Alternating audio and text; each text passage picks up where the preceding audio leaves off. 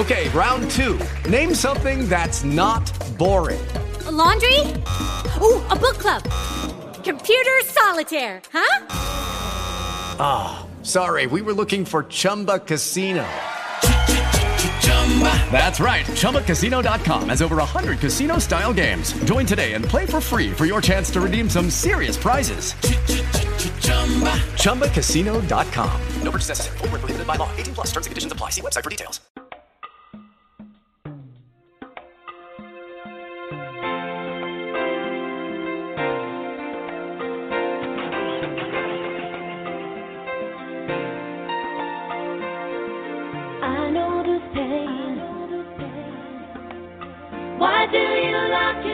Up in these chains? No one can change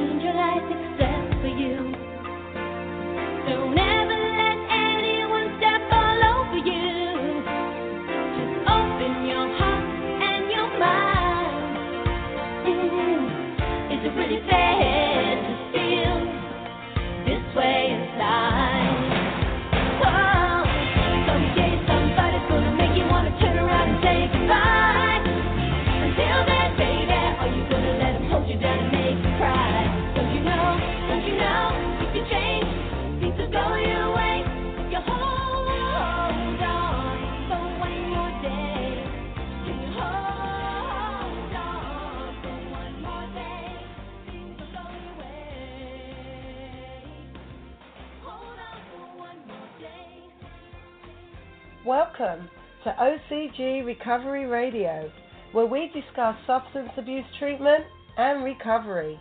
You can listen live at blogtalkradio.com forward slash OCG Radio.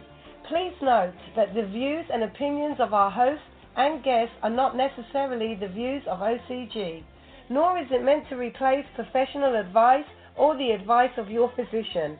And now, here's our show, Roach on Recovery, with your host, Orville Roach. Welcome, welcome, folks, to Roach on Recovery. This is your host, Orville Roach, along with my producer and co host, call screener, Chris Morales. Yes, indeed. 646 564 9909 is the number. 646 564 9909 is the number if you want to call and speak to us. If you just want to listen to the show, you can go to our show website. That's blogtalkradio.com forward slash OCG radio. Again, that's blogtalkradio.com forward slash OCG radio. You can also listen to the show via the call in line if that's your only means, by all means. Make it happen. Make it happen. All right, recap. All right. Two week recap. You got anything for the recap? Uh, we're about uh, four weeks away from the NFL draft. yeah, yeah. We're all looking forward to that. Everyone's counting down the days on the calendar and and uh, cursing at Roger Goodell, wondering why he moved it back.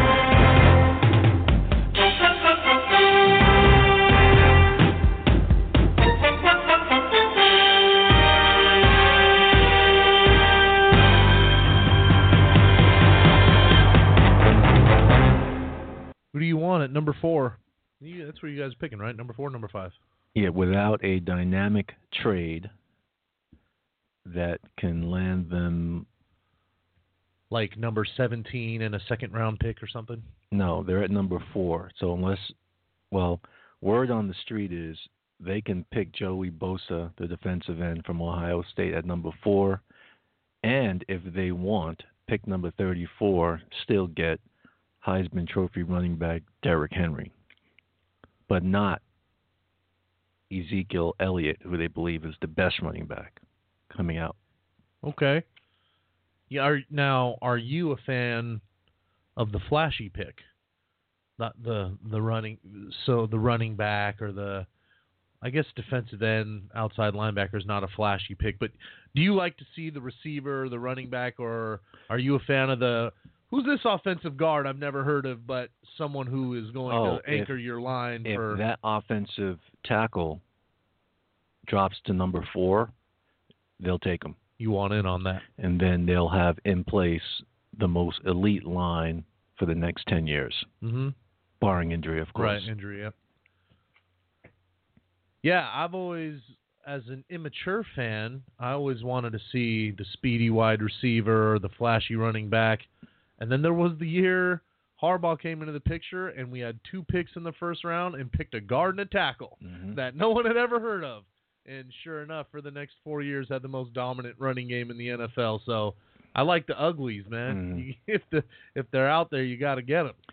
Well, you see now uh, the, the difference between the Cowboys taking Zach Martin versus Johnny Manziel. Yeah, exactly, exactly. They got an all pro in one, and one is an all idiot. An all rehab. There you go.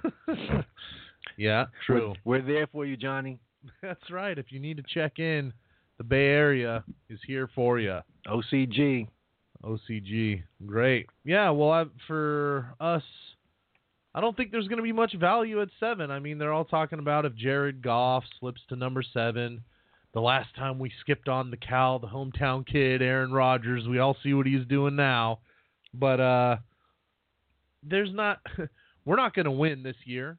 And so I'm down with kind of the philosophy they've had in the past where you trade back six or seven spots if someone really wants whoever's at that spot and acquires some more late round picks because you need a build. I read this morning You're about, not a piece about away. the Cowboys looking to trade back to the Niners seven? to seven, uh, and picking up an additional second Oh yeah, and then so the Niners going in the, the number four, four slot. spot. Yeah, That would be so stupid if that happened. I'd be Yeah. upset. I would love it. I hope it doesn't go down that way. Nope.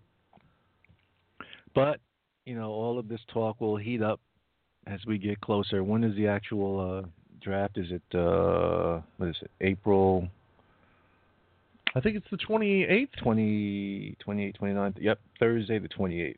Yeah. It used to be, wasn't it the like the first week of April back in you know two years ago, before they moved it to the end of April. Yeah, it used to be. Uh huh. So we'd be talking about it this uh, this coming Saturday. Exactly. Well, I mean, for what it's worth, so Goodell has just filled that that empty hole that was the month of April after the draft with okay, there's more talk about it. It's like training camp and OTAs Mm-hmm. right after. So he's trying to stretch the NFL year round, around the clock. You heard about the changing of the rules, by the way? If we're going to touch on the NFL real quick, Go ahead. the chop block. I agree with that. Yep. So they said, and and I agree too. First rule change in a long time that has favored the defense. Yeah. Most of the rule changes have favored the offense to So this just point. so our listeners who don't give a rat's ass know what we're talking about, the chop block is if I'm holding you up trying to tackle you and my teammate comes and takes your legs out from underneath you from behind. That would be like if I were rushing the quarterback and Orville had to block me. Mm-hmm. And for those of you who don't know, I probably have about 150 pounds on Orville, so he couldn't hold up that long. Right. He's got his running back coming to chop my knees out while Take his knees out. While he's trying to take, and many, many linemen have, um, yeah, blown Got- out knees yeah, and serious and injuries. serious injuries as a result. So it's a, it's still a safety rule, but favoring the defense this time instead of instead of the offense. And there was an unspoken thing amongst the linemen. Don't do that because Yeah. whenever you saw that happen, they came up ready to fight. Right, because you are know. taking food off my family's table and everything else. Right. So what was the other rule? There were a couple. They still haven't figured out the catch, but go ahead. They still haven't figured out the catch. Um, oh, the uh, if you are flagged for two personal oh fouls yeah, or whatever, unsportsmanlike, conduct, you you're can be ejected. ejected. Mhm. It to me, that was a waste of time. The the referee has the power to eject someone right now. Right off the bat, right? Exactly. So Anyway, so they weren't helpless, little babies. They just they just didn't use the power that they had. right. So So I don't see that having. Uh, I don't see that changing all that much. But all right, moving right along. let's get to our topic. Speaking of Johnny Manziel, listen to the topic, my friend. Guilt kills. That's it. Number seven of the Elite Eight. It's a big one. As I wrote in my topic description, it means different things to different people. It's often viewed through a religious and cultural lens. I say that because when I was at Swan Lake, we had a young lady who was uh, visiting from Thailand, um, and participating in the treatment program, simultaneously learning the treatment program to take it back home to Thailand. And it, I think I've told this story before, but it wasn't until like three or four months we realized that when we were talking about guilt, she had no idea what we were talking about. Honestly, didn't know. We thought she was just like playing playing dumb. Okay, come to find out, there is no equivalent word in the Thailand language for the word guilt. Yeah. So she had no clue. Total cultural yeah, separation. Yeah, she had right no clue as to what we were talking about. So we, we figured out a way to explain, obviously, what we what we meant, and said, "N- "Now drop your guilt." now it's time. Now that you get it. Sure. Um, but one of the reason the reason I wanted to uh, I thought this was an important topic to do because people can go through their whole treatment experience, at least in the TC, where you you hear the word guilt a lot in various uh, manner uh, manners um, used, and I don't think it's explained to each group exactly what we actually mean versus the surface of what is talked about Right. and spread amongst the family and so on through rumor, innuendo, and whatever else they decide to make up. So, um, and it's very important that people understand what is actually meant by, you know, one of the unwritten philosophies saying, you know, guilt kills. Um, some have always thought through the years that this had something to do with Catholicism because, you know, of the Monsignor. Sure. Sure. And it, and it absolutely, like nothing else, had anything to do. All right, I, I'll grant one thing, one thing that had the Catholic touch to it, and that was the term cardinal rules. oh, there you go. Okay, I'll give them that one, but I can't think of anything else that really had any connection to the Catholic religion, church, or what have you. No, and for what it's worth, they're still referred to as the cardinal rules today, Yeah. and I doubt that ninety percent of the people Make any religious connection make connection. any connection, Yeah. yeah, or, or see any correlation between the two. For for those of you who don't know, when whenever we get a new intake into the program, we we welcome them with a panel to kind kind of set the ground rules, give them some basic information. The cardinal rules are always gone over. hmm I don't think anyone who sits in that room as a new intake thinks, "Oh man, I'm I'm about to face the Catholic Church." Yeah. so, yeah, You might have to change it to the uh, the card the, the commandments. right, exactly. Um, so, in the therapeutic community, when we say drop your guilt, what do we mean? When we say guilt kills, what do we mean? Why do we say it? And why do we say not ridding oneself of guilt is a surefire way to step on the road to relapse? So, what is guilt? Let's start first with the simple and the obvious explanation. You come into the program, the program gives you a orientation packet which consists of 7500 rules that you must learn and follow throughout your stay. Right. And if you willfully violate any of them, that's called acquiring guilt. Okay? If you unknowingly violate any of them, that's called acquiring, Acquiring guilt. it is not a fair justice system in the TC, and it's set up purposely that way. Um, so, in one sense, guilt is called, you know, any knowing or unknowing vi- violation of the rules. Okay, so if you've done that, you've acquired guilt.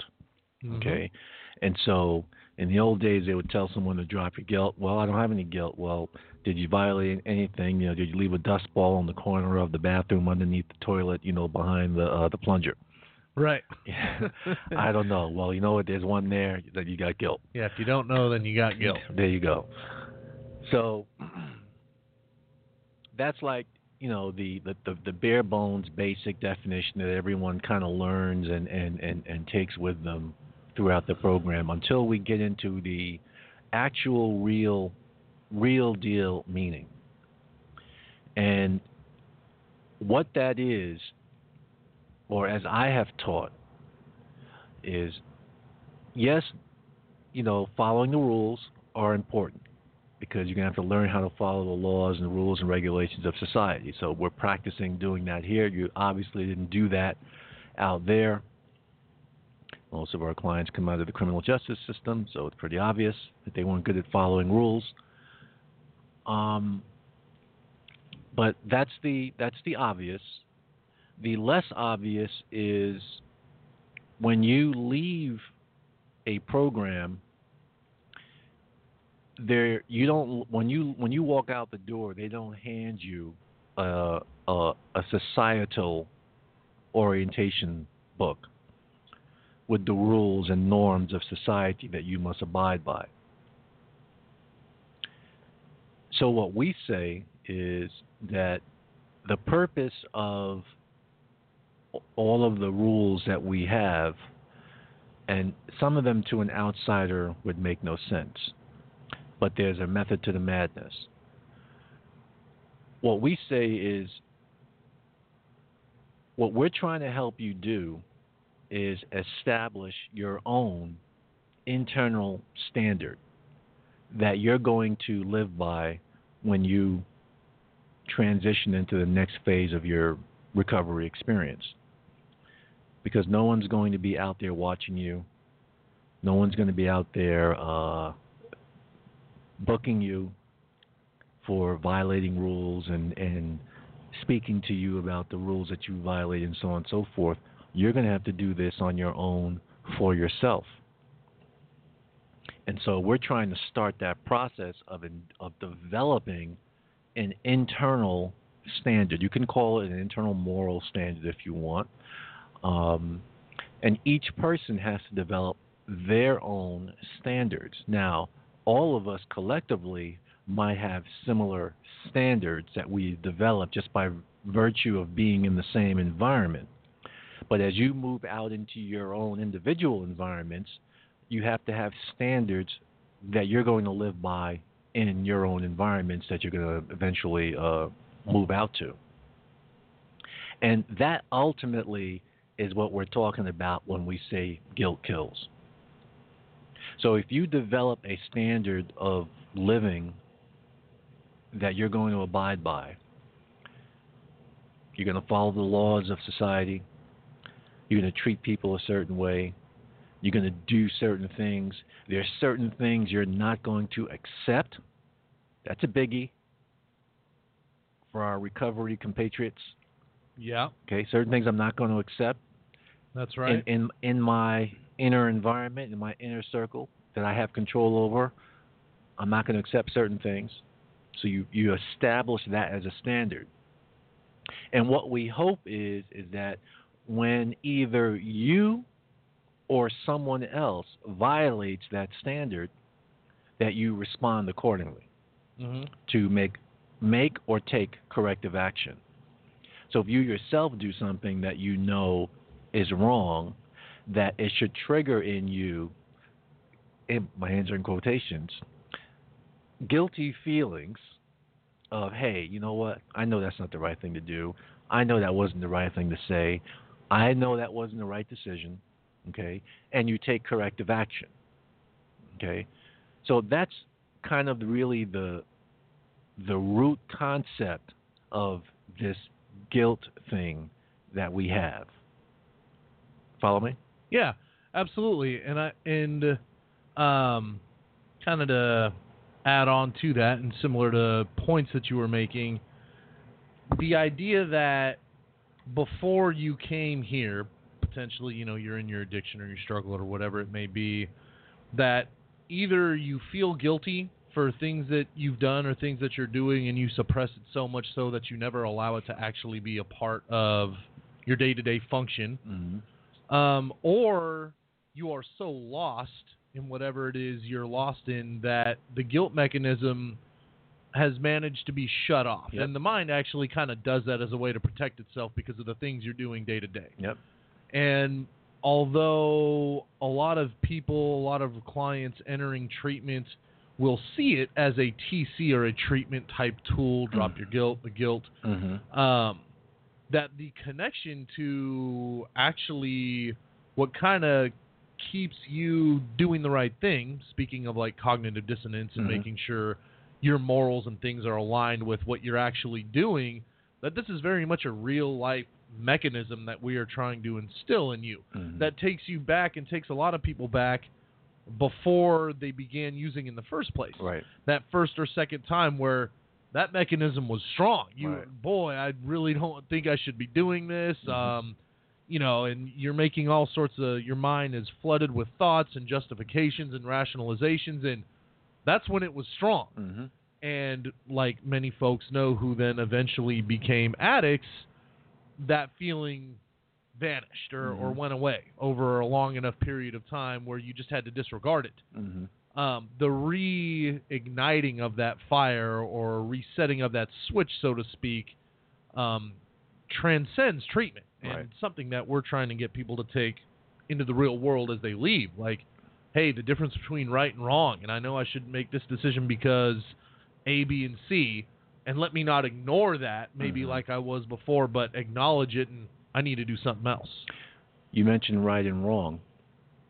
Every now and then we get a smart aleck who comes in and says, Well, I mean, what if I just truly, honestly don't feel guilty about not refilling the paper towel dispenser in the bathroom and or Right. not violating this rule or that rule? Well, we ask the question, okay, maybe you don't feel guilty Mhm. about that, but is it right or wrong Right. for you to do or not do?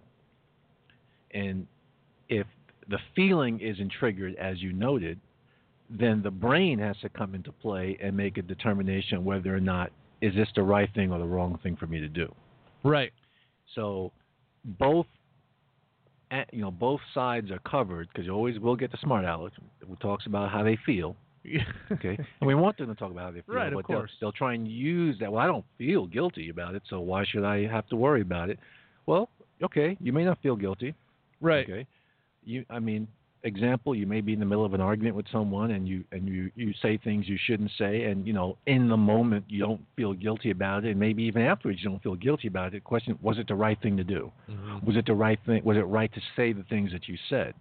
So we're just speaking intellectually now, um, and so you can respond either to your feelings or you can respond to your brain, your intellect.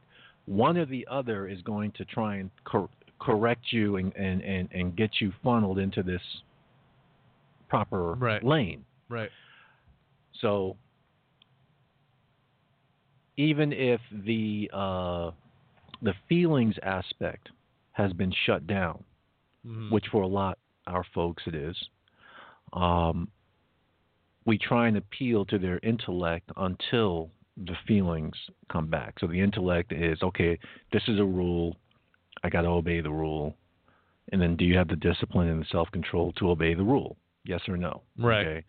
Um, and if you don't obey the rule, do you have the ability to to acknowledge that hey, I violated the rule? Yeah. Okay. So it's like baby steps trying to recreate the the mechanism that's required in order to save your life Yeah. when you hit the streets again. So um, when they shriek out the term guilt kills, that's why I put it in capitals because every time we hear it, it's it's you know it's it's yelled out. Guilt kills. Um, it has to be explained to people. Well, what do we you know what do we mean by that? It, it, it- we don't mean it literally that um, you know if you have guilt that uh, the result of that is that you know you'll be you'll be passing away within the next 48 hours. No, we don't mean that. Um, what we do mean though when we say guilt kills is that if you live your your life in such a way that you are doing things that violate your internal standards that you have set. We didn't. No one has put them upon you. You have set, and even have a code. Mm-hmm. You know what I'm saying? Oh yeah.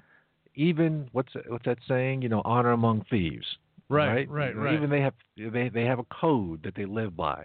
Okay, even if uh, us we can look at the code and say, you know, that's craziness.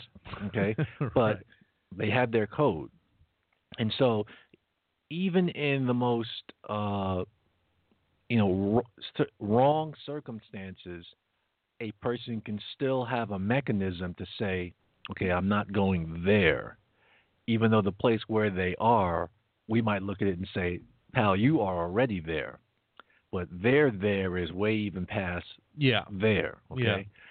Um, so everyone has this mechanism. It's just whether or not does your mechanism tie into what is acceptable to society. We don't know the answer to that, so we try and start. Well, what's acceptable to our little small little society here in the program? Sure. Okay. So, you know, we give you a little packet, you know, tells you the 750 rules that we got, and we ask you to, you know, obey them, respect them, and so on and so forth, and be responsible with, to, for yourself if you if you knowingly uh, violate them, etc. To kickstart that mechanism again. Yeah. Okay, because we know a one month, two month, sometimes a three month member, do they really feel guilty about not sweeping their, you know, doing their room responsibilities? No, they don't feel guilty about it. Mhm. Okay, um, but by nine months of treatment exposure, we want them to be able to understand and and can have the aha moment, the light bulb going off.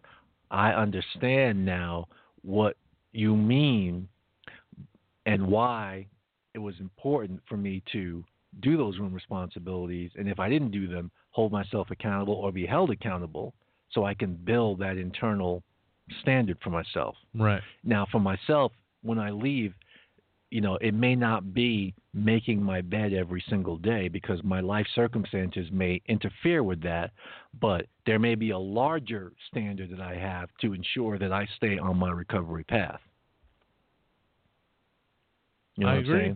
saying? I agree. I think it's a valuable tool um, as a counselor that a counselor can use to take it to that level to generalize it hmm because I can sit in front of a group of clients from one week members to nine month members and state relatively confidently I don't necessarily expect anyone in this room to feel guilty that they walked over the candy wrapper in the hallway. hmm And when you're being stood up in morning meeting and spoken to about it and your awareness and how this can re- lead to relapse and we're we're blowing up Yeah, the we- picture we here. blow it up.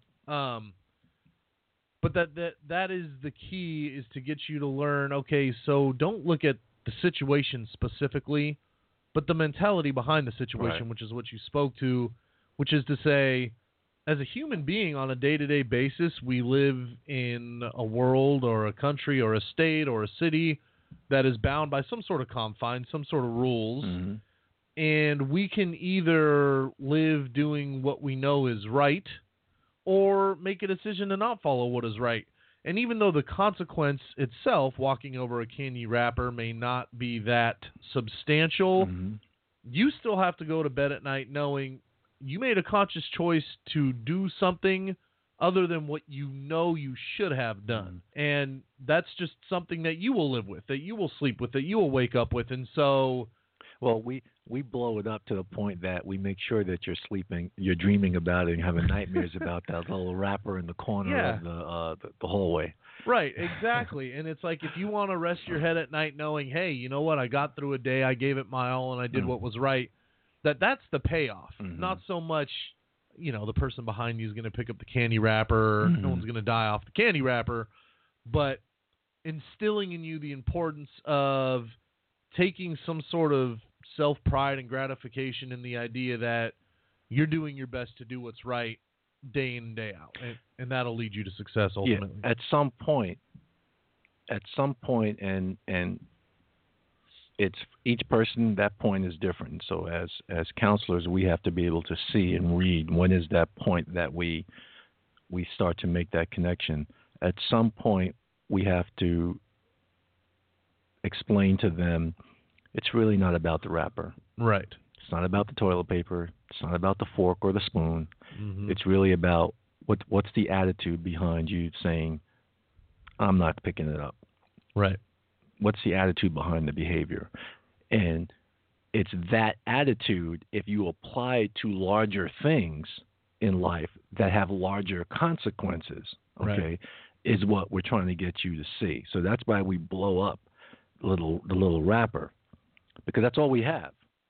We you know we we have to kind of Yeah, create that's what we're given to work with, right? yeah, we have to create our own uh, um, little Like scenarios. so scenarios, our little uh, you know trip ups, so to speak, and then create uh, blow them up as big as we can possibly blow them up, you know, to the point of ridiculousness. Mhm. Okay, and uh, because you know addicts, you know. Don't see things until they're in, you know, like 64x zoom. Okay, so we, that's how we Right. we got to blow it up and then be able to explain to you know ex- connect into their mind to get them to understand the connection between why the, you walking past that wrapper, knowing that w- when we're not allowed to have garbage on the floor of any kind, dirt, dust, anything, and that if you see it, you got to take care of it. So you seeing it acknowledging to yourself, oh, there's a wrapper there, and just keep on stepping. right. Is a problem. And the problem is not that the wrapper is going to have this major consequential effect on your life, but the attitude that you displayed at that specific moment when you said, hmm, I'm not doing anything about that, and just kept on stepping, that's the problem. Yeah. Yeah, I've actually it's funny, I've given seminars on that exactly. That exact thing that at the end of the day we're looking at the the mentality or the attitude behind that process Mm-hmm. that you can throw the snowball effect at them or whatever, but it's bringing them back to that moment where, okay, we can freeze that picture. Now, forget about the candy wrapper. Mm-hmm. Something happened in that moment that you saw that wasn't right, that needed to be fixed. And you chose to do nothing about it. So, on some level, you had to make it insignificant, not important. You didn't care enough to fix it. Mm-hmm. And what do we know about what we were talking about 20 minutes ago in the show? You, the first time you ever got high, Mm-hmm. and how extreme that feeling was against, you know, everything I've heard since kindergarten and Dare and Just Say No and my Mhm. parents and com- everything comes into the picture at that moment that you have to disregard, which is incredibly challenging typically for the first time, Mm-hmm. but gets easier and easier and easier the more you do it Mm-hmm. that this is the same kind of thing here. Now, maybe you maybe this is the tenth time you've stepped over the candy wrapper, so this particular time it wasn't all that hard because you do it all the time. Mm-hmm. If it's the first time, maybe it's surprising you that you even paused to think about, oh damn, there's a candy wrapper, I should probably pick it up because normally you wouldn't care about that Right. but that brings us to that mindset that we're trying to instill in you and that go ahead and ignore that once and two weeks from now it's going to be a little easier to ignore. Mm-hmm. and then a little and before you know it you don't even notice it anymore. Before you know it, guys are smoking crack in your house. right. And so it's that that conditioning of your own mind to accept something time and time again that you know you shouldn't to the point where that mechanism no longer exists. And it's that kind of strength and conditioning of the mind and reinforcing doing the right thing Mhm. versus the wrong thing that can very easily relate to I always in my seminars I relate it to boundaries Right. okay, um, you know, maybe you're not okay, you know, you're fresh out of recovery, you're not okay with hanging out at Mhm. bars. You'll hang out with maybe some friends who drink socially or whatever, but you're not okay hanging out in that setting. Mm-hmm. Maybe you'll hang out with them outside of that setting or you're going out to dinner with your friends and whatever. Mm-hmm. and then for what maybe the football game is on in the bar and they invite you in, you know, you know, but they've already ordered you a soda, nothing alcoholic. Now you're in the bar that you weren't okay with being in. Right. And then it's like, well, we're not going to drink around you. We'll just watch the game and we've already had our drinks or whatever. And then a month from now, you're in the bar watching the game and there's drinks on the table and you get the point. It goes and goes and goes Mhm. because you've allowed yourself mentally to get so used to ignoring that very first mechanism You've accepted it. that before you know it, boy, you are so far past that original line um, that you're in a dangerous or a compromising situation. Right. And this is what the candy wrapper, like you said, represents because we don't have the bar with the Right. old friends where we can, you know, see how you feel. Mhm. There's no, this is a very controlled environment, so we need to use what is at our disposal, and and that's kind of how I related to them as well. Would that be considered groundbreaking groundbreaking treatment if we had a replica bar and a re- replica re- replica uh, drug Hey, spot hey. in, in the program I think to trigger people and then deal with the triggers? Yeah, like ma- yeah, the the makeshift like a like a stage set up, Mhm. and like okay, this is a very proactive, interactive type of group. It's groundbreaking. I think we probably shouldn't even talk about it on the air anymore, and maybe have this discussion afterwards. Okay. All right. So that's one side of the guilt kills mechanism, which is just to re, you know rehash to to build within ourselves that internal standard that we're going to then live under as we move through the recovery process. The other side of the guilt kills, which doesn't get spoken about a lot, has to do with the actual the actual feelings of guilt behind life experiences, things that either we have experienced uh, in our lives or things we have done in our lives that we actually feel guilty about that we don't reconcile, we don't resolve, we don't accept, um, we don't do whatever the work is necessary to come to terms with that so that that guilt no longer impacts us, impacts our life, impacts our decision making on a daily basis. So it can be as, my hands are in quotes again, benign as feeling guilty about, you know, ending up as an addict, you know, and being Yeah, mad sure. at yourself, and you know, and then the the consequences thereof, what it may have done to your family, how it may have affected your parents and your siblings, and so on and so forth. You know, um, and if you have children, you know what it may have done to them or how it have made them feel. So all these things that create feelings of guilt that are very important for people to address, bring to the fore while they're in the treatment environment, and uh, resolve. Now, you know, that aspect of the guilt kills is, like I said, is often overlooked because the the physical aspect that we were talking about earlier, we manifest that. We create that. You know, the program does through the physical environment. Mhm. Okay. The other side requires the addict to do something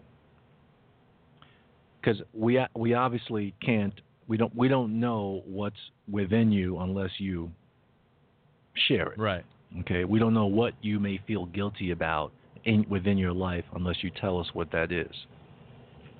And of course, we try and create the environment for people to feel comfortable doing that by letting them know that look, the, the other 32 people sitting in this room, trust me, you know, at least three quarters of them are going to be able to identify with whatever it is that comes out of your mouth. Right. Okay. Um, but we can't stress or overstress enough how important it is that it must come out of your mouth. It must be shared. It must come forth. It must be purged from you so that it can be looked at, evaluated, so on and so forth. I used to ask in seminar fashion when people would talk about feeling guilty about you know some of the consequences of uh, of ending up an addict, and I, and I they might be talking about certain things that they may have done, uh, family related, and I would ask them. I said, let me ask you a question. If would you have done that or said that if you were not under the influence of drugs or alcohol? And if the answer is honestly no, then let's move to the next question. Why are you punishing yourself? What's that about? Why are you holding on to that guilt?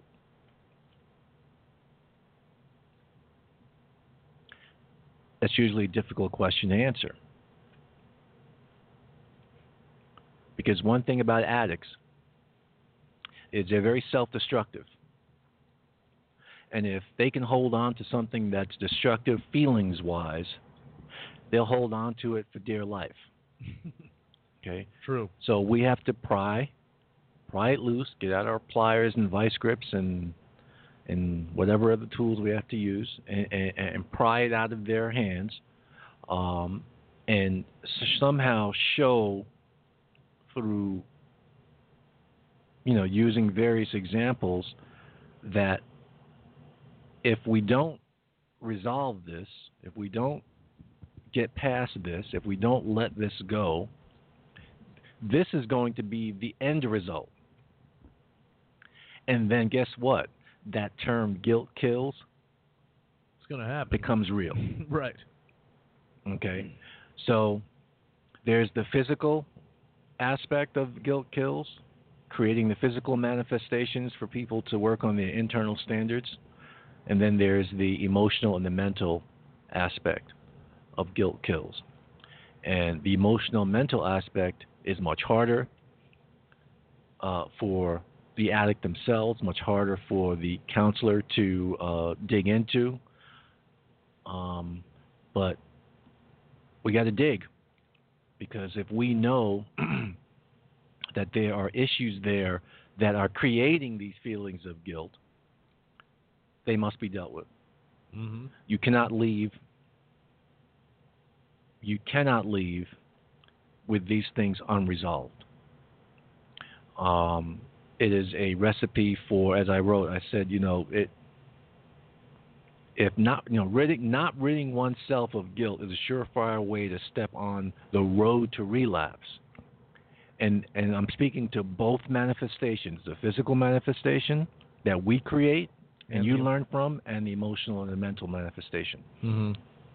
And so people get eventually they get the physical aspect and, and, and you know how that works, the the mechanical part of that. Um, but boy, the emotional and the mental part is a totally different story. Totally different story. Much more difficult to work with. We have to puncture that fear. It's rooted in fear.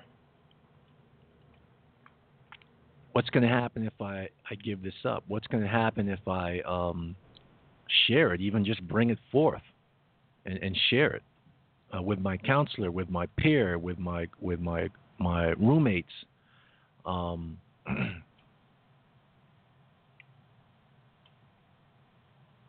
well, I can tell you what's going to happen if you don't.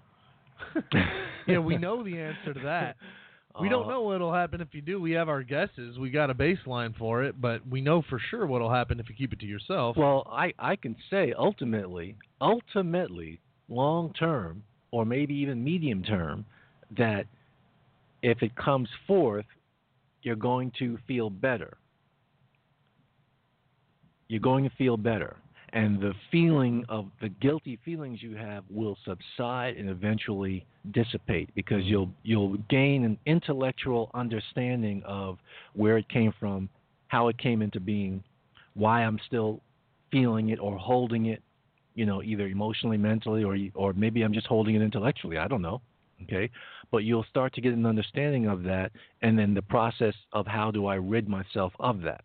hmm Then it comes down to the all important. Wait a second now. So, you've given me the outline. You've you've told me how I need to look at it.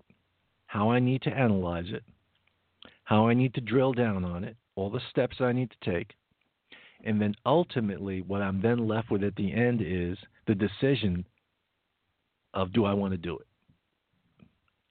And that's where we, the counselor, and the client, the addict client, drop off and separate Right. because we can't put you in a Can't head, do yeah, we can't put you in a headlock. Can't do it for you. Right. Can't put you in the figure four leg lock or uh, any other WWE moves, and you know, and, and, and make it happen.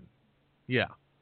True, and even and I'll go just a tiny step further. Hypothetically, even if we could, at that point, it, it wouldn't be productive No.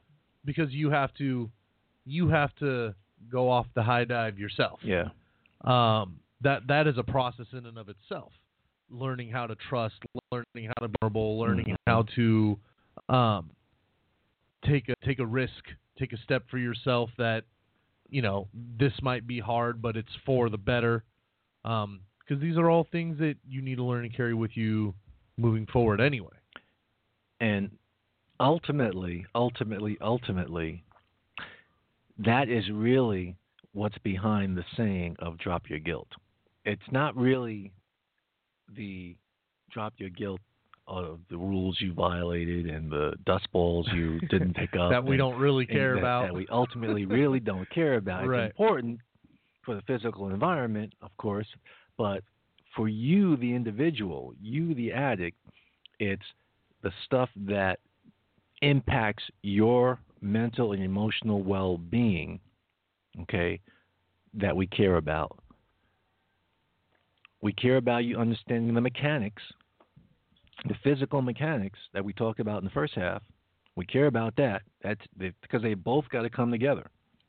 But if the first half is present, and you, I understand that I got that, you know, I got to I got to develop my own standards and stick to them, and and and and not let anyone puncture them, and and not accept negative stuff around me. I got that. But what's going on inside of you, emotionally, Mhm. mentally, regarding guilt and feelings of guilt? So it's a two-sided thing here that we have. Kills. Now, when we speak about it emotionally and mentally, and we say guilt kills, we actually do mean it literally and figuratively. Because guilt brings about what? Stress. Unnecessary stress. Um, it's almost like being stuck at the second stage of, of, of, of grieving something. And you can grieve anything. You can grieve a human being. You can grieve a job. You can grieve a team. You know, a sports team. You can. I mean, you can literally grieve anything. Yeah. You know what I'm saying? Uh, you can grieve your lifestyle. You know what I'm saying? Um, so it's almost like being stuck at that stage of the grieving process and not being able to or choosing not to um, dig into it so that you can progress, you know, past it. hmm And as a counselor, that's probably the biggest challenge is when you know that there's a blockage there, when you know that there, you know, there's there are issues there, um, and now you have to figure out a way to uh, get the client to believe, and as you stated earlier, trust Mm. that sharing it, talking about it, analyzing it, and coming to a conclusion of what we need to do to resolve it, accept it, or move past it um, requires something from that client. As a matter of fact, what it requires is uh, uh, was this part of one of our Elite Eight, or uh, was it part of our? Uh, since we're in March Madness, we can might as well say we can't The call it the Eight. Final Four, but it was uh, the initial. Um, uh, what did we what did we call it? The first four that we uh, uh, the core four. The core four. The core four. Uh, I believe no free lunch, or was that part of the Elite Eight? I think it was part of the Elite Eight. Okay. No free lunch comes into play. That in order to um, get underneath those guilty feelings, you got to be willing to challenge that fear. hmm You got to be willing to you got to be willing to trust, as you stated. You got to be willing to be vulnerable as you stated, and without being willing to do that, um, it's not going to happen. Right. So, what kind of wrestling moves can we come up with uh, when people are stuck and don't want to don't want to share, don't want to uh, come forth? Um, I'm old school, you know, early '80s wrestling, so I'm like, you know, Chief Oh, Jay. Strongbow, Bobby Backlund, you know, you know, Junkyard Dog, and You're Andre talking the my wife's language right now. She was into wrestling from a little. She could probably tell you where each one of those wrestlers was born and when they first hit the scene. Uh, her favorite was the Undertaker, so he did the Tombstone. Oh, the Tombstone. So maybe you can. Hey, Guilt Kills, huh? That's a that's an appropriate one for this one. The Tombstone. Mhm. Uh, I don't know the Frog Splash. I've heard of that one. Bobby Backlund in the figure four, or that no, Greg Valentine in the figure four leg lock. Uh, so, you know, we we have to come up with something, and and and these can all be uh, uh, verbal jujitsu that we used uh, because I would say, just for me personally, as as a, as a counselor, there's nothing more frustrating than someone moving through the process, and you know, picture them being on a uh, assembly line and they're moving through and past you and you're not able to influence uh, a certain thing that you know needs to be influenced so that they can continue to heal as they move through the process. And then you see them as they're being packaged up and put out and getting ready to leave, knowing that this has not been Touched on or touched on, addressed dealt or with, yeah. delved into, etc. And so you kind of know the writing on the wall. hmm Okay. And it's very hard to get people to to make the connection. For the addicts to make the connection to that. Wow, if I don't resolve this these guilty feelings, that going to mean this. They talk about other feelings, True. but I don't know if they talk so much about guilt. Different from the yellow pad guilt Right. in right, the right, right. program. Yeah, no, we're talking you know- about guilt th- that you've carried into the program from some sort of, you know, manifestation of things that have happened your, in your, your life. life experiences. Right. Mhm. Exactly. Yeah, and they are, although related mentally, how you feel about them through and through are two different two different things. Yeah. yeah, we get a lot of, um, which is kind of new for me as a counselor in the field working with adults. Um, that guilt is far more prevalent than it was with the adolescents. Yeah. Adolescents haven't really lived long enough to feel truly guilty about something yet.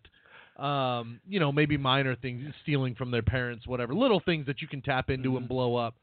Uh, but no, I mean, with the adults, you get a lot of them disclosing feelings about, you know, how they feel about being kind of absentee parents or things Mhm. they put in things that a human being would truly carry that kind of deep level guilt about. Mm-hmm. Um, and while we're trying to tap into similar mechanisms with the with the candy wrapper, Mm-hmm. those things are going to carry different meanings and Yeah. different weight, and that's big to deal with that too. Mm-hmm. Because if you leave without ever really having delved into, you know, how do you feel that you put your kids through this or your husband through this Mhm. or whatever the case may be, Mhm. something that's a little heavier and a little more major, and you go out there with that being unresolved, Mm-hmm. you can bank on there being difficulties down the road because that feeling is probably if not a major contributor a contributor on some level to why you were making the decisions that you were making You also won't be able to repair the relationships. True Because you- yeah until you cross that first hurdle Yeah, you got to come. You got to come to. a point of forgiveness Yeah, you got to. to yourself and Exactly. There's a process you have to go through so that when you come to the door to reestablish this relationship, repair the relationship, that you have uh, dealt with your own personal feelings of guilt that you have. Um, so in the end, they're not going to be projected Mhm. onto the family member or whomever. or whatever Right. that may be at the source of, of the guilty feelings. So, guilt kills, number seven of the Elite Eight of one of our unwritten philosophies of not only treatment, but life. Very true. Very true. I think it was well well well stated. Well wrapped up. Yep. So that's it, huh? You're Yep. spent. You fired the gun on this one. Yep. It's out there for people to for people to listen to now. Um, you want to just take a a quick break and come back and wrap it up, or we just totally done and ready to go to the other side? I'm ready. To, we're at the top of the hour. We can uh, take our music break and then come back. Okay, great. So we do see that we have some folks on hold who are calling in to speak to the host during our recovery support time segment.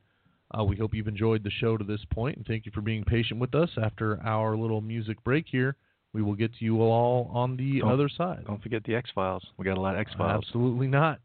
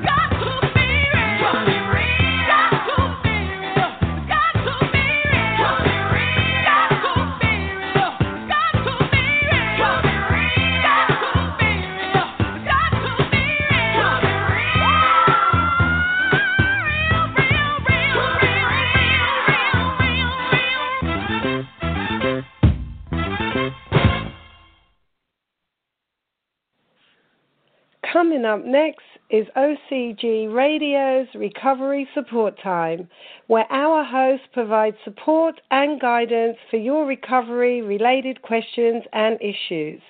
Recovery Support Time, where it's our time to help you.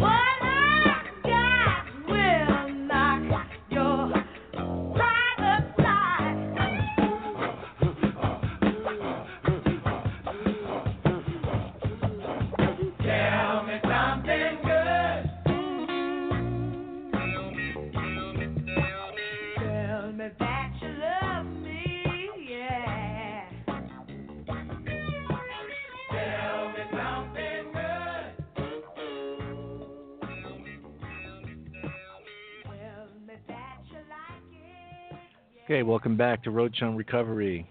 We are now in our recovery support time.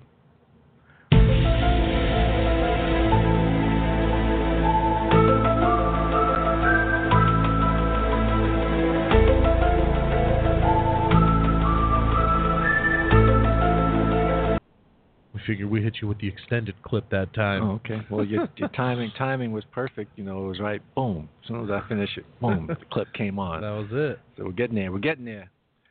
Uh, got some good questions. Okay. Good. We've accumulated them over some of the weeks off as well, Yep. I imagine. Why don't I start off with a dramatic question? Okay. Dramatic is good. Is from Danny from San Mateo. What is the absolute proof that addiction is a disease? And if I had believed it, I would forfeit my power to beat addiction I once had over 31 years ago. I beat it because I knew this disease nonsense was hogwash.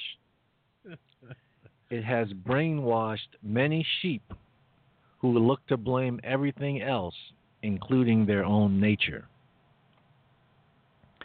Now, the only thing I don't know if that is just a declarative statement or if there is a question in there. So, I'm, I'm guessing the question is what is the absolute proof that addiction is a disease? And then the rest is just his uh, commentary. Yeah. Sounds semi rhetorical. Uh, absolute proof. Well, my friend, for starters, uh, the only absolute proof of anything in this world is that you were born and you'll die someday. Even gravity has not been absolutely Mhm. proven, but I think we have discussed on on this show that uh, at least for me, I'm not going to speak for uh, Mr. Producer. Uh, that right now, until further notice, the only accepted, empirically accepted um, addiction that's listed as a disease is alcoholism.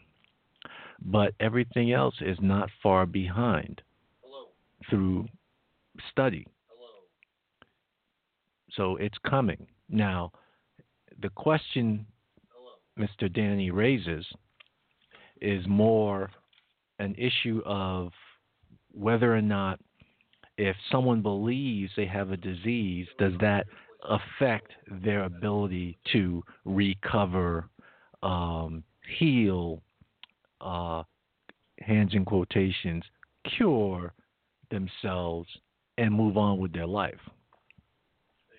So it should never be taken that even you know even for an alcoholic, okay, um, I would never allow a client that's an alcoholic to live off of the word disease as a means of a fallback for why they will not succeed in their recovery experience.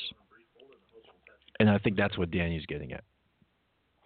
Is that if if all of this stuff is just because we have a disease, then it's almost like, well, you know, you know, the disease can be chronic. It can, you know, it can have uh, periods of time when it's in remission, and periods of time when it, you know, comes out of remission, et cetera, et cetera. Okay. Well, on the ground here in the treatment world, we don't really focus on that. What we focus on is what is your attitude, how are you behaving, what are you planning on changing, and what's what do you what do, what's your thought process like in terms of getting your life back together. Whether you believe you got a disease or you don't believe you have a disease, we don't give a rat's ass. Makes no difference ultimately. And so if a person believes they have a disease, we're not going to sit there and argue with them and say you don't. We're going to try and find out, okay, what do you got to do to change your life? No different than if someone walked into the to the you know to the hospital and the doctor said, "Oh, you know what? You got diabetes." What are you going to do change your life? So the diabetes doesn't have uh, a, a debilitating effect on you, on your quality of life. What are you going to do? So ultimately, the question for us doesn't even matter. No. Whether you believe you have a disease or not, it doesn't matter to us. What we care about is what you're going to do about it, ultimately. That's right. So, but we certainly appreciate the provocative question and commentary from Danny. yes, very good indeed. um, Samantha from Walnut Creek, how can I cope with overwhelming feelings and not act on them in a negative way? Well, that is that is the question of the addict, isn't it? that is. That's a loaded one. That's the key to Pandora's box right there. The the for the addict, feeling most feelings are overwhelming, uh, especially if you are in the recovery process and are used to medicating your feelings, um, escaping your feelings, and now you're trying to experience experiencing your feelings without any uh, medication, illicit drugs, etc. So yeah, they will they will be, they will seem, they will appear, they will feel overwhelming. And the and the advice will always be the same. You are not going to figuratively speaking, of course, pass away from a feeling. So the question becomes can you allow yourself to experience those feelings, whatever they may be, experience them, feel them? As Felix Arroyo used to say, feel what you feel when you feel it. Allow your body to experience it. The body is made to deal with it. You know, like what's the worst? You know, what's the worst possible feeling? I would say, like, you know, when, when like deep grief, right? Yes. Okay. Um, I mean, it conjures up so many different emotions. Well, the body's made to deal with that. You don't need to uh, the assistance of Jack Daniels or Jim Beam, right. or, or others, Right. to assist you. The body can deal with it if you allow it. And so, when we get people to experience those feelings, and they look around like, "Oh, wow, you know, I, I, I can handle this. I can." And and and here's the catch: the most important part, it goes away. It goes away. They never get a chance to experience it going away because we're always too busy medicating it.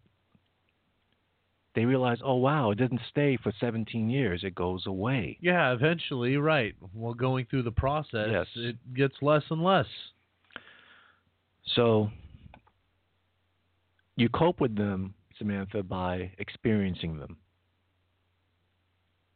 Number one, and number two, hope hopefully that there, if you know, if you're in the treatment realm or not, that there's others around you that can help uh, analyze them so that you can understand what it is you're feeling as you are experiencing it.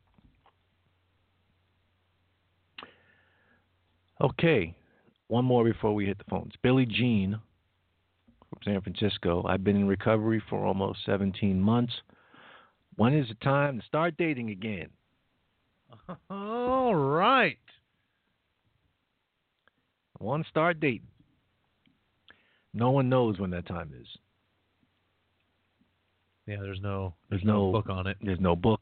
There's no. We know there's a lot of uh, what's the word? Um, I'm gonna say sayings, but that's not what I want to say. There's a there's a lot of um, Cliches. There's cliches. Um, it'll come to me, maybe ten o'clock tonight. Think, damn it. That was the word I was looking the word for. I was looking for. that was going to sum up my point perfectly. perfectly, right. But um, no, there's no there's no preconceived. Uh, you know, even though I know that they say this in various circles. Wait two years, you know, before you, you know. And that may be great advice, but no one knows when you know when true love is going to hit you. Right. You know what I'm saying? So who who is anyone to say if that happens, you know, true love, responsible love, etc. If that happens and the circumstances are right and and whatnot and you're in a in a space where you can deal with that Mhm. that you shouldn't uh experience it. You know what I mean? So the only thing we we also don't know what this person's circumstance and situation is. You know, like are they in a if they're in a program, then we would say no. you know, right. Wait till you get out of the program. Right. But if you're you know if you're out of a program and you know and just moving along in your recovery experience, you know you might find Part of the process. the person of, of your dreams and online at the DMV. Nobody knows. You never know. Okay. All right.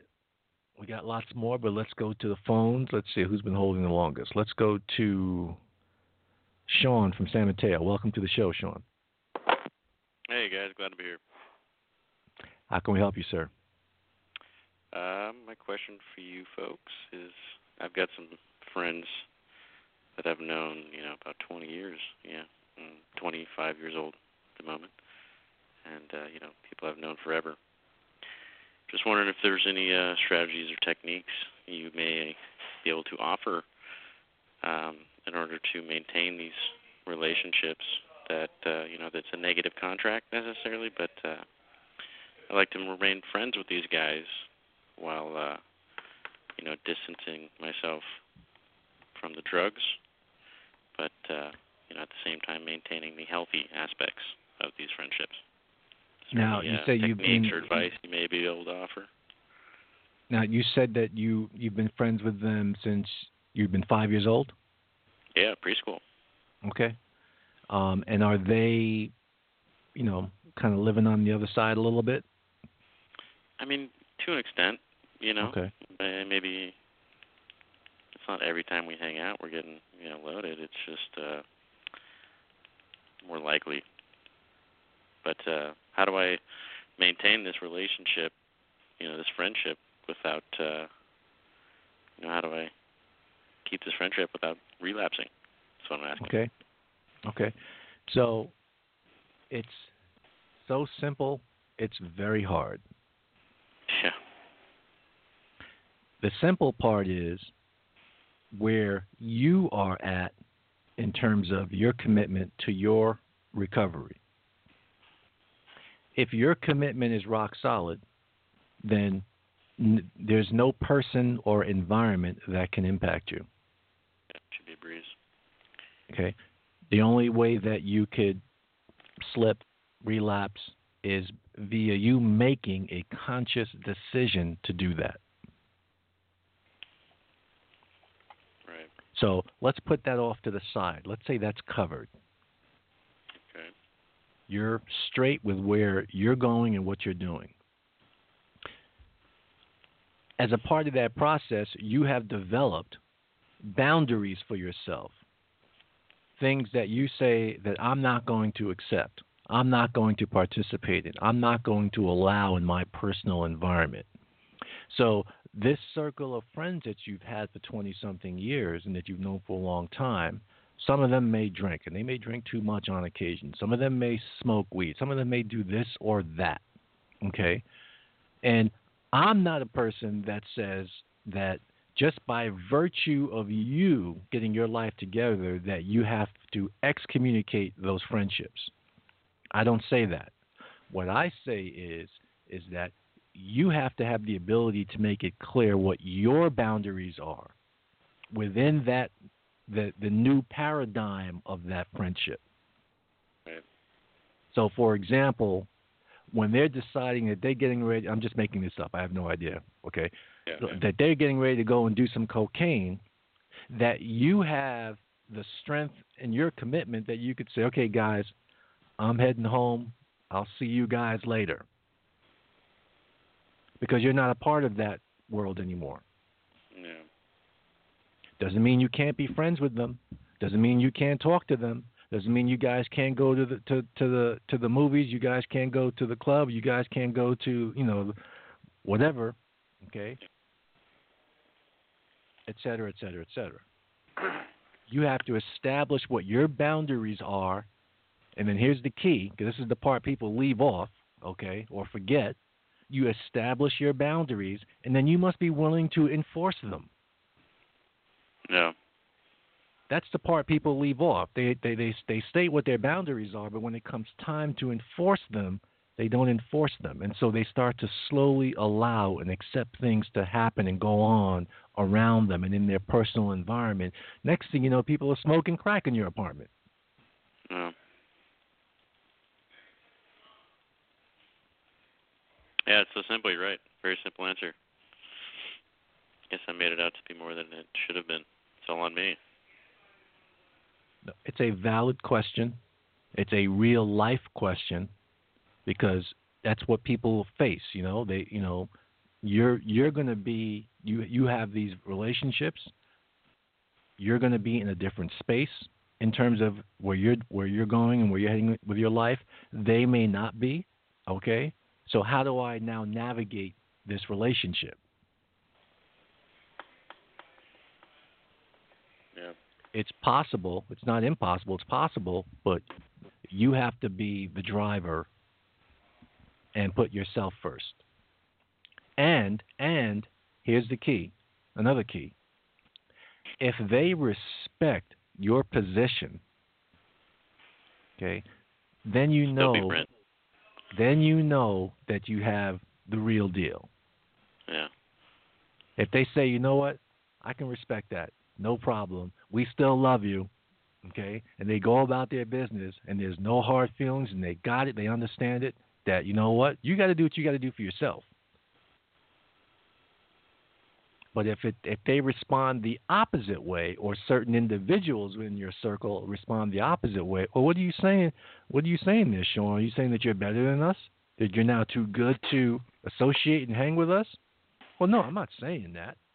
What I'm saying is that I don't I don't participate in that anymore. So if you guys are getting ready to go do that, no problem. Go do that. I will speak to you guys tomorrow. Yeah. Well put. So you got to go in eyes wide open and be prepared for whichever direction that it may go.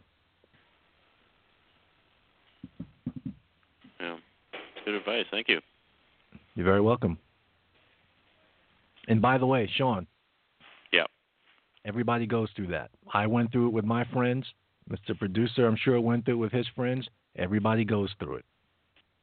So you're not alone. Good to know. All right? All right, guys. Thanks for having me. All right. Thank you. Bye Take bye. care. Bye. Real stuff. Absolutely. Fair question. Not easy. Nope. Not easy. Never an easy task dealing with. It's basically family at that point. hmm You got to learn how to, like you said, set boundaries, cope, coexist. And and you would you mentioned the word family. You would have to do the same with blood family also. That's right. Because not all you know we have members of our family that may not be doing the right thing, and Yeah. they're still family, but it doesn't mean that you're going to be you know hanging with them and, and doing you know the whole nine Right. yards. you set your boundaries and enforce them. That's right. All right, let's go to uh, Linda from Santa Rosa. Welcome. Hello. Hi. How are you? Hi. Um, my question is um, how do I set healthy boundaries with a parent who's still heavy in their addiction? Kind of similar to what uh, the answer I just gave our previous caller. Um, You set you you establish what the boundaries are going to be, Mhm. and then you do the hard part, which is enforce them. Yeah. Yeah, that's definitely um the struggle that I've had uh, my whole life is setting them and then sticking to it without uh all the guilt getting to me. Okay, so we, we we have a saying that can help you with the guilt, but the saying is kind of uh, what's the word? Uh, uh, Blunt it- blunt. to Uh, the point. um, what what is it when uh, especially we have a, a female caller, so it might be uh, crude, Crude, even crass. crass, even. So do you want to hear it, ma'am? yes. So if your guilt, your feelings of guilt, are impacting your ability to consistently enforce the boundaries that you have established and set up, Mhm. what you have to do is take those feelings of guilt and Mhm. stuff them up your ass, okay, and do what you got to do in your best interest. yeah, definitely. Definitely. Well, now uh you know the um, nice way we used to say it is put it in your back pocket, but it doesn't have the same effect. Yeah, no, definitely. Definitely. Well, I just find I've found, you know, in my early recovery that I just had to cut cut off communication because it was just too much for me to handle. But I'd like to Mhm. have, you know, some sort of relationship with my mother eventually. But when Mhm. I do come in contact with her or talk to her and I know that she's, you know, under the influence, it Mhm. um it affects me and Mhm. so I hope to get to the point where it doesn't, but I'm just not sure how to even start. You know, just with little baby steps, I guess. Um, you know, and then I don't know. It's a it's a difficult position to be in because I want to be a part of my mother's life, but at Right. the same time, I don't want it to affect my life in a negative way. Right. So you are the most important person in the world. Um, it's natural to want to have the relationship with your mom. Mhm. Um, unfortunately, you don't control whether or not that happens or not. It requires the other party. It requires two people to have a relationship. Mhm. Um, and what we don't want is we could say it requires two people to have a relationship, whether that relationship is going to be good, bad, or ugly. Well, we don't want ugly, and we don't want Mhm. bad. We want good. And Definitely. if the things that are needed and required for it to be good aren't present, then you have to take care of yourself first. You have to be selfish, yeah, and that's be a difficult and- thing. and and you have to be selfish and be okay with it. Mhm. Yeah, well, all the codependency issues and everything, I guess, you know, I'm learning all about that now, so it's getting easier. But Okay, you know, it's good. it's it's been such a codependent relationship my whole life. It's, you know, I'm at an age where now I have a young daughter and I don't want to carry that over Exactly. into my relationship with her. Right. So, yeah.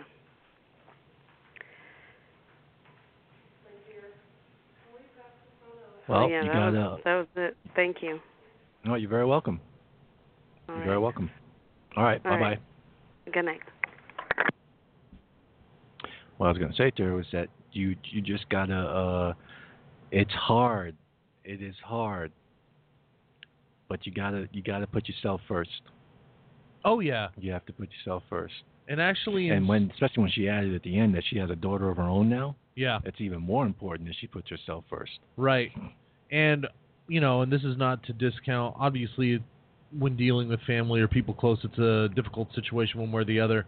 But I think when setting boundaries with a parent, um, you're actually maybe in a less compromising situation than you would be maybe setting boundaries with like friends you've grown up with Yeah. forever because the dynamic is completely different. Mhm. As a parent, you can almost set these expectations like this is just what it is and what it needs to be, Mhm. and it, the responsibility needs to fall on the parents' court. Mhm. Um, obviously, the difficulty would be if that doesn't happen.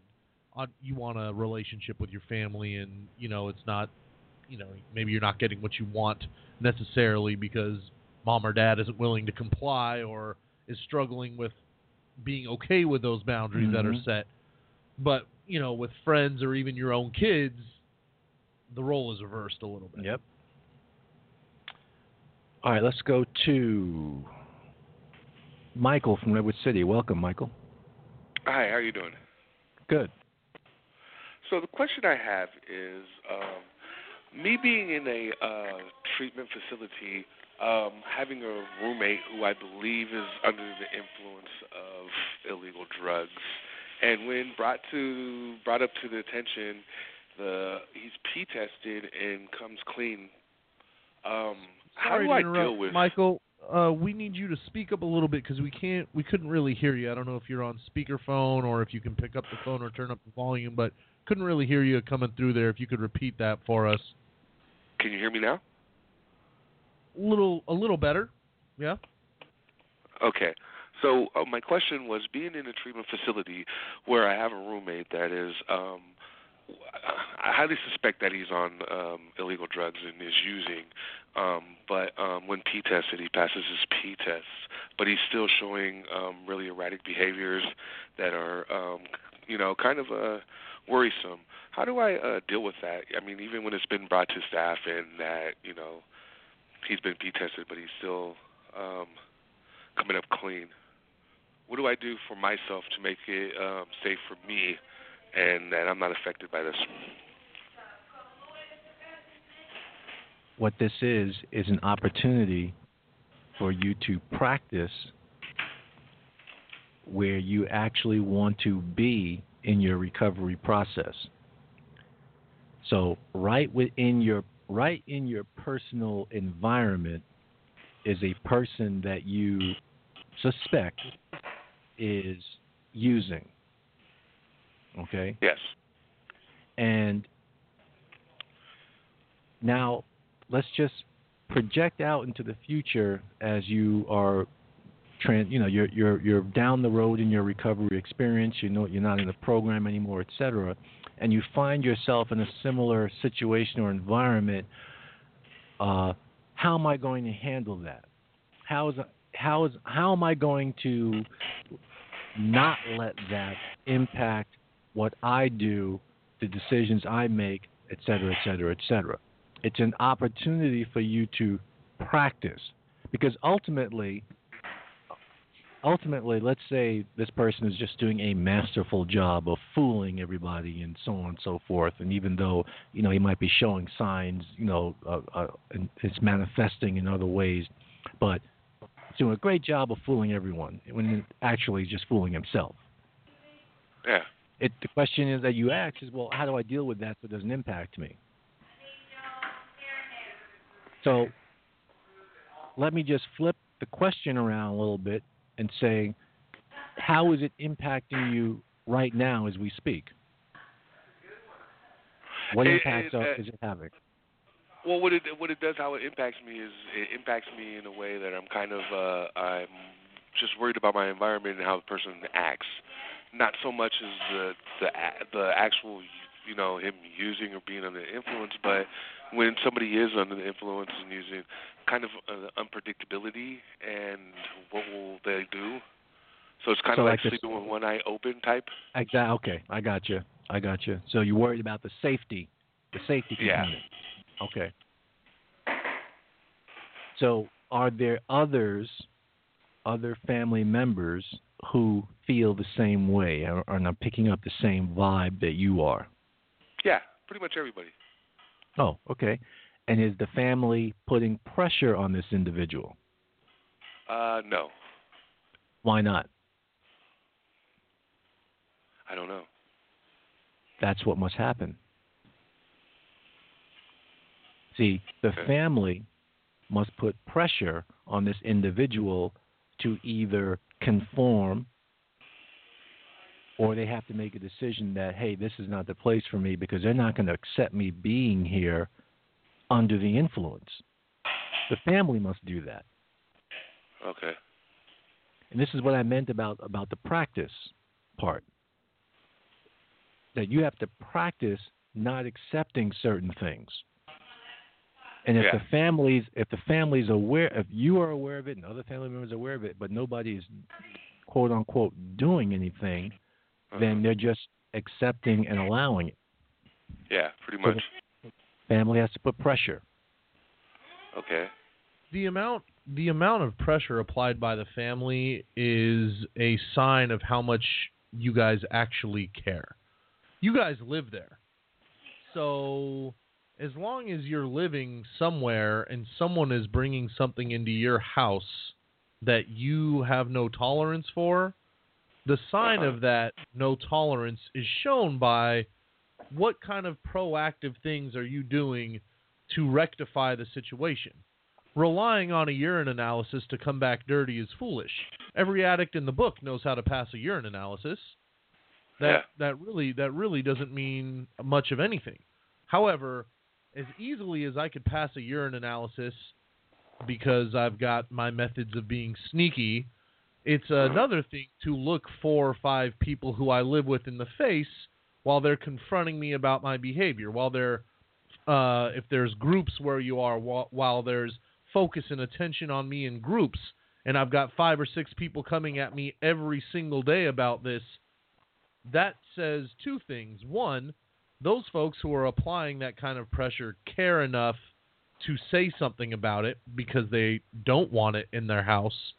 And B, that type of pressure, no one who is under the influence wants to deal with that day in and day out. So really, we put that individual in a position to make one of two decisions. I either need to come clean and then ask for help to stop what it is I'm doing, or I need to pack my stuff and go elsewhere where I can use in peace. Because there's no way someone can be under the influence in a residential program and feel comfortable enough to sleep there and wake up there and eat meals there. Because if that's the case, then the people who live with this individual are not doing their job. Okay. That all makes sense. It does. Okay. All right. Well, thank you. Well, hold wait, wait, wait, wait one second, Michael. Okay. We're going to want an update a couple of weeks from now. Our next show is on the uh what is that? The 12th. Sir, is that the 12th? Uh, next show is going to be yes, April twelfth. We'd like an update Okay. from you as far as what you know how this situation has, you know, Unfolded. unfolded. Okay. All right? I will. I will. I will put forth the effort to having the pressure put on. I will do that. Okay. Okay. I All right. thank you for your advice, and um, you guys have a good night. Okay, you're welcome and thank you. All right. Bye bye. Bye-bye. Yes, I mean that was well stated. If they're going to allow allow him to be there uh, Yeah. in that state, you can't complain. You got to do something. Yeah, you do you do as much as you care to. Mm-hmm. I they're they're definitely the the living situation unless he's the don, you know. right. The the living situation is created by those who live in it. So and what if they the- accept. if there is somebody to their best guess using in the house, but this individual never hears about it from anybody, has an occasional UA dropped on him by staff, and can go to meals and eat and go to sleep and wake up, and there's no issue being brought to the forefront, then yeah, that that is that is a result of the system in place. Because if individuals say, uh, now wait a second, we're all in here to do one thing, and this individual's coming back like this, there there's no such thing as somebody actively using in treatment Mm-hmm. that feels comfortable doing so. Exactly. It'd And- be breakfast, lunch, and dinner, it- snack time. I don't. Yeah, and if you can come home and dinner in seconds and uh, go to bed and wake up without it ever being brought to your doorstep, then uh, that's actually no fault of your own. Why why stop? But yeah, and the fact that he says other family members know about it, I mean, that would be you. I mean, I, I would be making appointments to sit at your your table every meal Yeah, to confront you about this. right.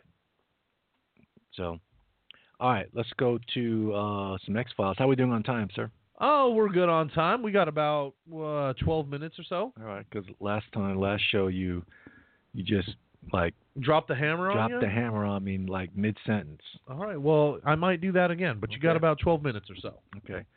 Uh, let's see. Who do we want here? We got Charles from Redwood City. What are the unique needs of adolescents with substance abuse disorders? I have always said, and we, for 26 years, OCG, served adolescents. We had a residential treatment facility for adolescents. And I summed up or I will sum up their unique needs in, in a couple of sentences. We can help adolescents with their substance abuse problems, but we cannot help them with their adolescence. And so, when you have that dynamic in play, it is one of the most difficult populations to work with because you're working with someone who not only has drug problems, but they also have the problems that are normally associated with adolescence, puberty, and just growing, and testosterone and hormones, and and the whole nine yards. And so, and there's no cure for that. They just have to live through it, deal with it, and you know, survive it. So, if you put on top of that that they have a drug problem, it it's you can imagine what it's like having a treatment program for for adolescents. Based on that, you have to be able to decipher whether or not hey, is this drug-induced behavior or just normal teenage stuff. So you're constantly walking that line and dealing with behavior, behavior, behavior, behavior, and deciphering whether or not this is something related to their drug use or just related to them being 14, 15, 16, 17, and 18 year olds. So Hmm. that makes that makes them very difficult. I don't know if you heard the question. It was about what are the unique needs of adolescents with substance abuse disorders. You should be an expert on that. Yeah, well, I'm actually, uh, unbeknownst to the host, over the past year, been devising some sort of mathematical equation to come up with a finite number of years that have been taken off my life having to deal with adolescents for uh, eight to ten years of my career, Yep. and um, you know, perhaps look for compensation from the program I worked for to try and recop those years back in Work, some sort of comp. some some sort of financial manner. Okay. Good luck with that. I'd be interested in hearing the mathematical equation, though. Uh, let's see. What else we got? No name on this one. Anonymous. Anonymous. I'm in long term recovery for about five years now, and I can't seem to find new friends to go with me to functions or places without alcohol. What would you suggest? long term recovery for five years? What does that mean? He's been he or she or whomever has been in a program. For No, no, years? no. But just you know, they've been in, in their recovery experience For five years. here for five years. They now. are self defining that as long term. It's not like because they use the term long term. I guess for for them, you know, being Okay. clean for five years is long That's term. long term. Okay. Yeah. Um, my my answer for that is short and sweet. Uh, go by yourself. Yeah.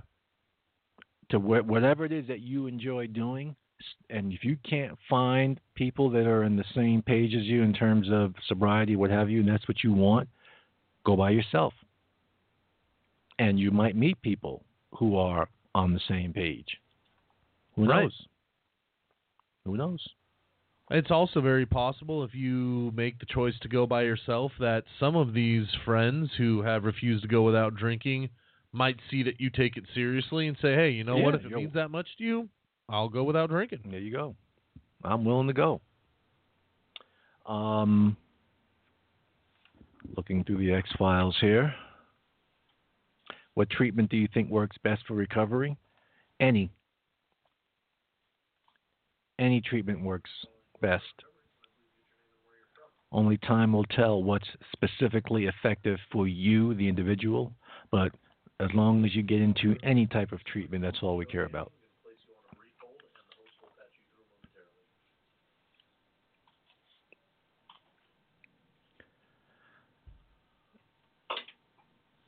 James from San Luis Obispo. I am early in my treatment experience, and life seems worse than it was when I was out.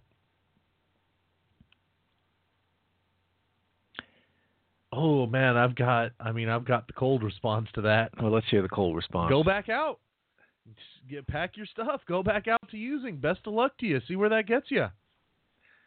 That's just what I want to say. That's that's- that's just what I want. I temper that. I, I never actually deliver that, but that's what I want to say. That's why Morales uh, Recovery Services never took off. that's exactly right. Um, That's, that's it gets worse before it gets better. that's how it is early in the treatment experience. Yep. You know, you're coming down A. off of whatever, Whatever, you've, been, yeah. you've been doing. Um, so you're going to be smacked with all of the stuff you feelings you've been medicating, and you're not. It's not going to feel good, and at times it's going to feel overwhelming. You've heard other people talk about it and mention Yeah. it and state it. Um, so You're going to be asked to deal with things that you've intentionally avoided exactly up to this point. exactly. Stuff that's going to hurt. Which brings me to before we get to the phones to Ralph from Ukiah. Going back to jail seems easier than recovery. It is. It is very. It is much easier, and we've said that many times over the years. It's easier to be in prison than to be in OCG. Any yeah, anyone can do time. Doing time. That's one one thing you hear clients say, and it's funny because they'll almost bring it up as a point to like try and engage in some sort of power struggle. Mhm. But you'll never get an argument from an experienced counselor when they say, "Oh, you know, I'd rather do the time, or I could do the time easily." It's like, yeah, you're right. Of course, do Mhm. you can sleep through time, Mhm. but you will be challenged here. Mhm. And that is the whole deal with recovery. All right, let's go to uh, Danny from Belmont. Welcome. How you doing? Good. I guess my question would e- evolve around the disease and the addiction, and I um I have a hard time understanding that how can you chase after something? How can you run after something and, and consider it uh, to to be a disease when you're the perpetrator, when you're you're you're the one that's going for it, you're the one that's attacking it, so to speak. You're you're the one that's engaging and then you're gonna and, and then, then have it being called a disease when you have an adverse reaction to it. It's got to to me, it, it's it's a kind of a backwards thinking process there because it's not like it's coming to you or you it, it came on to you or it was you were born with it. It's something that that you actually ran to, to get or you initiated a process to be able to, to be able to be affected by it. And you know th- that's what it is hard for me to understand to, to, to consider that a disease, which I believe is something that you have that you're that you you rarely overcome, and that you you would have a hard time uh, dealing with it by uh, having other medications to, to to combat it. So, so it, the whole me- disease, the idea of it is, is to me, is is it's a, a little awkward, Okay. if you will. All right. Well, let, let me first let you know a couple of things. Number one, we actually you submitted your question in writing, and we actually spoke on it earlier. So it's you know, if, if you play the if you pay the lottery, you should play it today because now you're calling and asking your question. So we'll just talk about how, how are we doing on time, sir? We're good. Okay. So we have enough time to wrap up with, with him. Just let him Yeah, do the last call. Absolutely. We got about five. Okay. So one of the things that we said in regards to the question that you raised was well, first thing we said is that we, we didn't know if you were asking a question or just making a declarative statement. But then we looked at your, what you wrote and we said, okay, the initial, the, the first part of what you stated was actually a question about. Um, let me see if I can find it real quick. Uh, what is the absolute proof that addiction is a disease? Okay. Okay. And so our answer to that was we don't know and it doesn't really matter.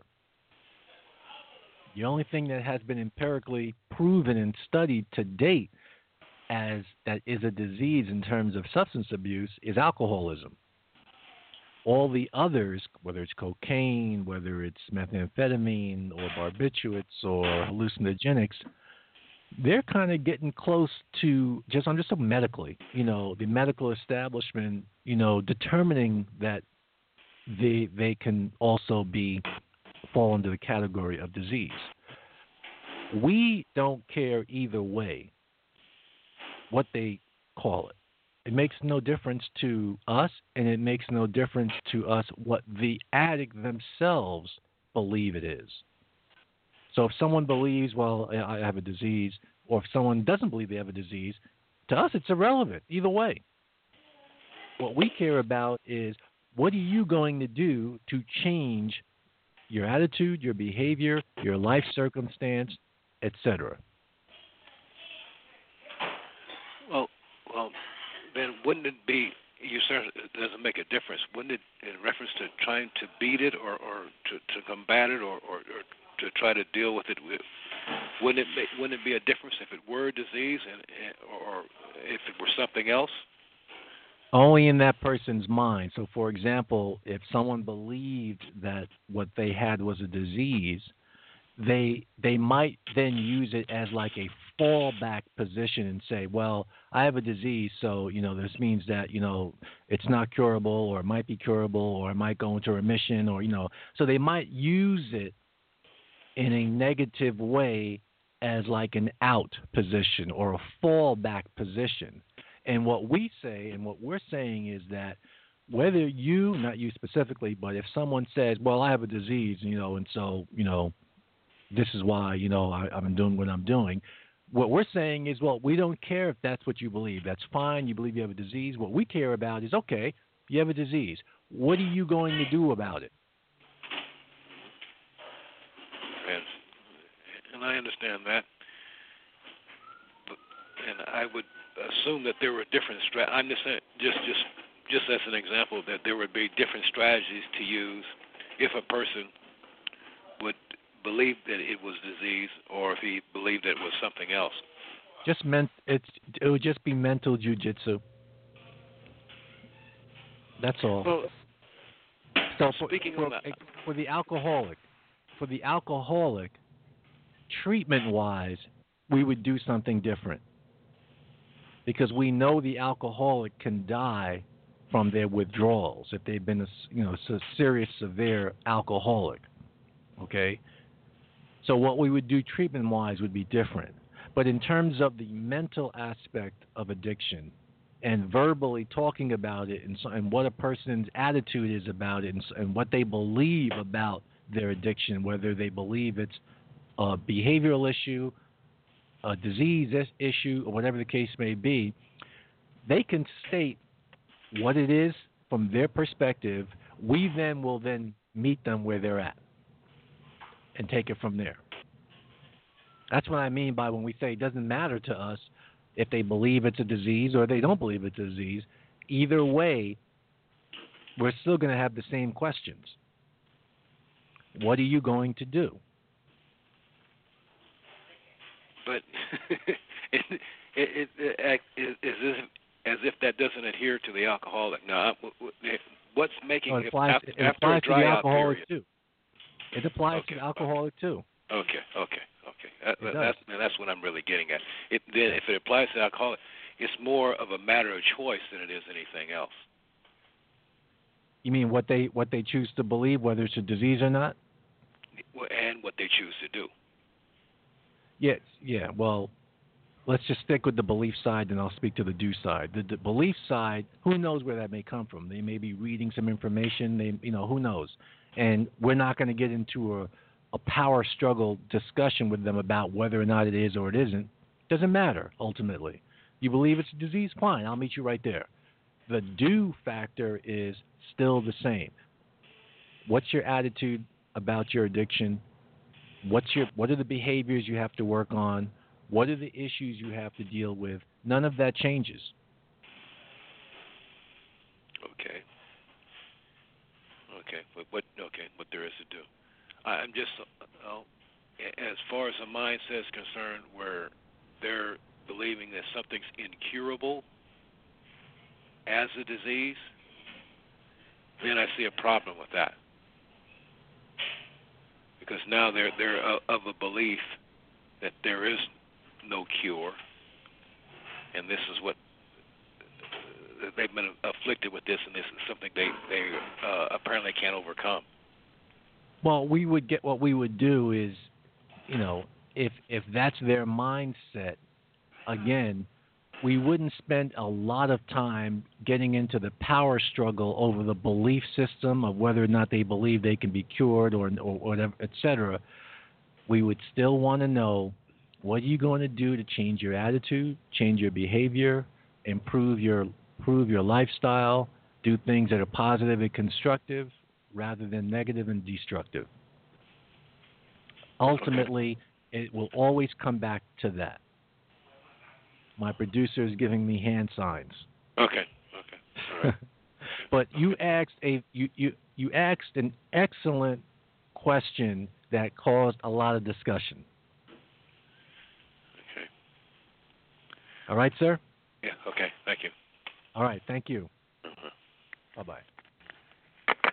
That's it. It's time to go. It's, there's not even time for you to add your two cents here. But we will be back on the air April 12th, another week off. Yep. So again, we encourage folks who do like to listen weekly next week to tap into the archives and maybe pull up an episode you haven't heard yet, or maybe one you like so much you want to hear it again. Uh, with that, we hope that everybody has a safe couple of weeks and some good weekends. We thank everybody for the ongoing support, everyone who calls in to listen, as well as the participants.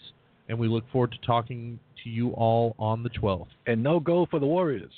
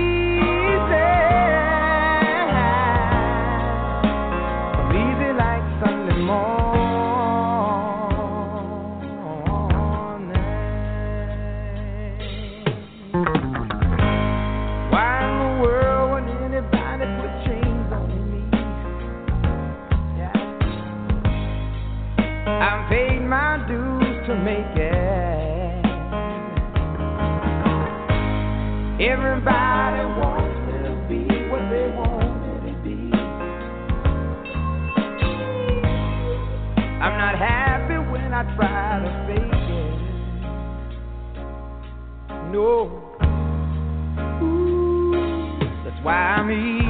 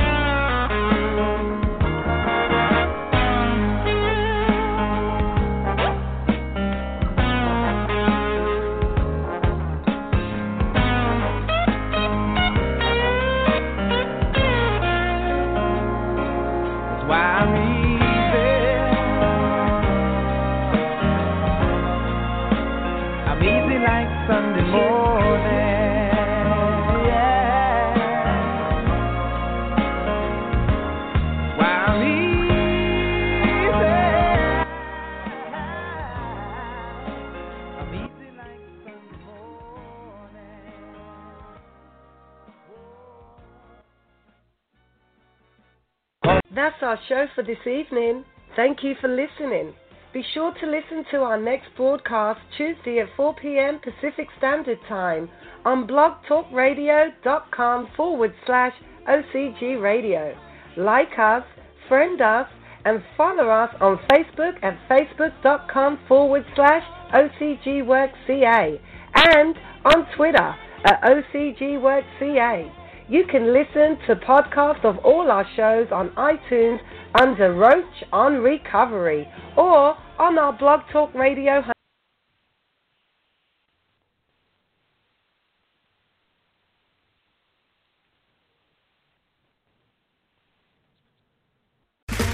Okay, round two. Name something that's not boring. A laundry? Ooh, a book club. Computer solitaire, huh? Ah, sorry, we were looking for Chumba Casino. That's right. ChumbaCasino.com has over 100 casino style games. Join today and play for free for your chance to redeem some serious prizes. ChumbaCasino.com. No purchase necessary. Void prohibited by law. 18 plus terms and conditions apply. See website for details. Tax day is coming. Oh, no. But if you sign up for Robinhood Gold's IRA with a 3% match, you can get up to $195 for the 2023 tax year. Oh, yeah. Sign up at Robinhood.com slash boost by tax day to get the biggest contribution match on the market. Subscription fees apply. Investing involves risk. 3% match requires gold for one year from first match. Must keep IRA for five years. Robinhood Financial LLC member SIPC.